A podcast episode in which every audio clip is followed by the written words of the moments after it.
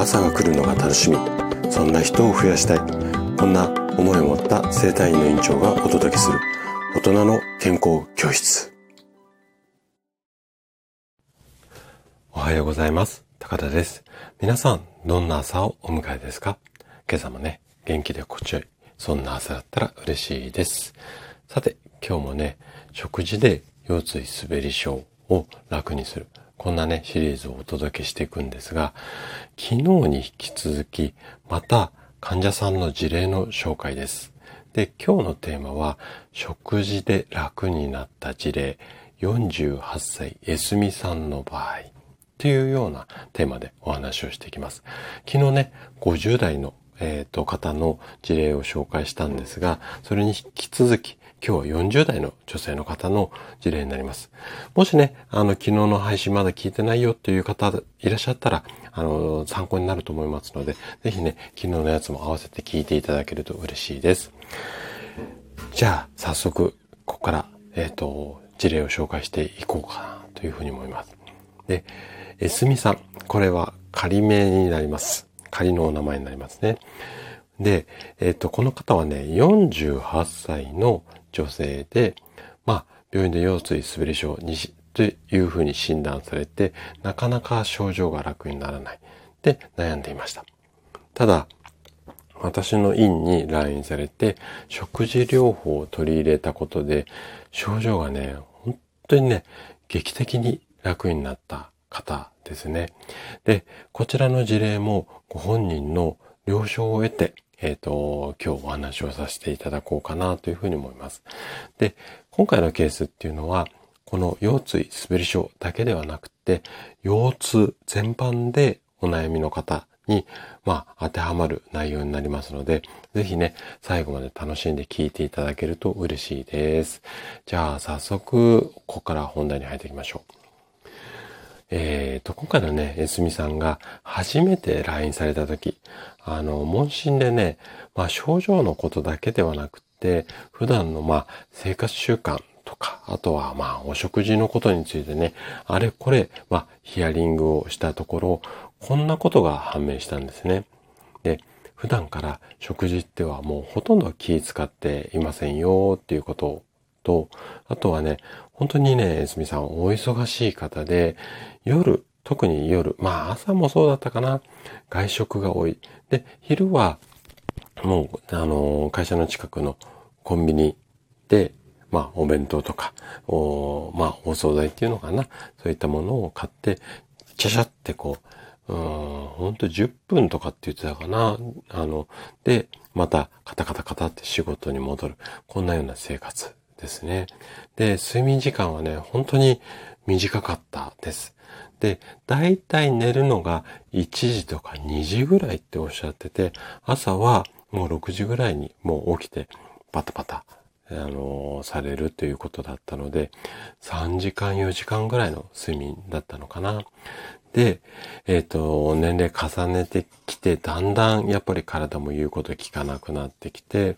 で、あれこれいろいろやったんだけども、なかなかスッキリっていうか、症状改善しなくって、まあ、いろいろご自身で検索されてる中で、食事って意外と大切なのねっていうことで、えっ、ー、と、そういうことをやっている、まあ、うちの院を見つけて来院されたという形ですね。じゃあ実際にどんな食事療法を取り入れていったかっていうと、まず、すみさんの、えっ、ー、と、彼女はね、人間ドックに入られていたので、あ、入られていて、人間ドックを毎年きちんと受けられていたので、かなり細かいデータが出ていました、血液データ。で、えっ、と、そこを解析させていただいて、まず最初に取り組んだのが、カルシウムとビタミン D の摂取ですね。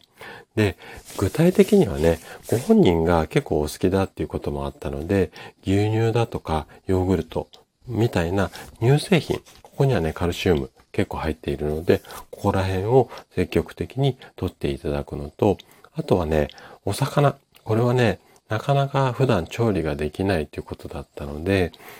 お味噌汁だったら意外と飲んでますよってことだったので、ここにね、小魚、まあ煮干しとかね、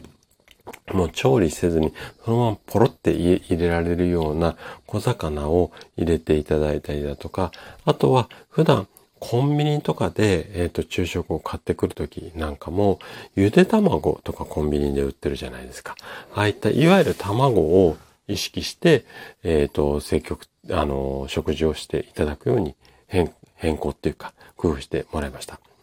で、このあたりの、まあ、うんと目的とすると、まず、まあ、カルシウムとかも含めて骨を丈夫にする、強くするっていうことですね。あとは、えっ、と、ビタミン D のところで軟骨とか椎間板を強化したいなっていうことで、このあたりを意識してもらいました。で次にね、えっ、と、やったことが、オメガ3脂肪酸。ここを意識してもらうようにしたんですね。で、なんでかっていうと、このオメガ3脂肪酸っていうのは、関節周りの炎症を抑える。こんな効果があるので、腰椎滑り症の方には結構、あの、取り入れてもらいたい。まあ、腰痛も含めてなんですがね、あの、栄養の一つです。で、具体的には、お魚とか、ナッツ類にこの油っていうのは多く含まれています。あとはね、ここはエスミさんやらなかったんですが、アマニ油なんかにもね、いっぱい入ってるので、このあたりを、要は魚の油ですね、ここを意識していただきたいっていうことですね。で、もう一つ工夫したことがあって、これが最後の工夫なんですけれども、えっ、ー、とね、抗酸化作用がある食材を積極的にとってもらいました。で、抗酸化作用は、まあ、体の酸化ストレスを軽減するっていう目的があるんですけども、要は、体のね、炎症を抑えるっていうことが、あの、効果として期待できるんですよ。で、具体的には、緑黄色野菜とか、果物。あのね、果物はあんまり食べる習慣なかったんですが、いろいろお話ししてる中で、私も、あの、毎日食べているんですが、リンゴ結構好きだっていうことなので、リンゴをお勧めしました。あとは、コーヒーをね、結構ガバガバ、ガバガバっていう言い方あれなんですけども、よく飲まれるっていうことだったんですが、コーヒー、例えばね、1日5杯飲むっていう習慣だったとしたら、その5杯のうち3杯はコーヒーなんだけども、残りの2杯を緑茶にしましょうね。こんな感じで、ちょっとね、緑茶を取り入れていただいて、で、緑茶の中には、この抗酸化うん、作用があるような成分が入っていますので、このあたりを意識してもらいました。で、ここをね、だいたい半年、うん、もうちょい続けていただいたかな。結構口酸っぱく言ってましたので、うん、ぐらい続けていって、かなりね、状態、あのー、改善してきました。もちろんね、食事だけじゃなくて、マッサージとか、えー、やりながら筋肉をほぐして、あとは正しい姿勢とか、座ってる時間が長かったので、座り方とかもやったんですけれども、だいたい半年ぐらいで、かなりね、あのー、楽になられて、もうね、みるみるね、表情が変わってきた。ここがね、すみさん本当にね、印象的だったのを覚えていますっていうか、まあ今もね、メンテナンスで通ってくださっているんですが、こういった変化がありました。で、この辺のね、効果の出方とか、その半年ぐらいでとかっていう、この期間とかっていうのは人によって様々なんですが、まあね、食事、確実にね、結果が出る方が多いので、ぜひね、もし今までいろんなこと試したけども、なかなかこう症状が改善しないっていうような悩みをお持ちであれば、腰痛滑り症だけに限らず、食事療法、あの、取り入れていただけるといいんじゃないのかなっていうふうに思います。はい。ということで、今日も最後まで聞いていただきありがとうございました。番組の感想などね、お気軽にコメントいただけると嬉しいです。それでは明日の朝7時にまたお会いしましょう。今日も素敵な一日をお過ごしください。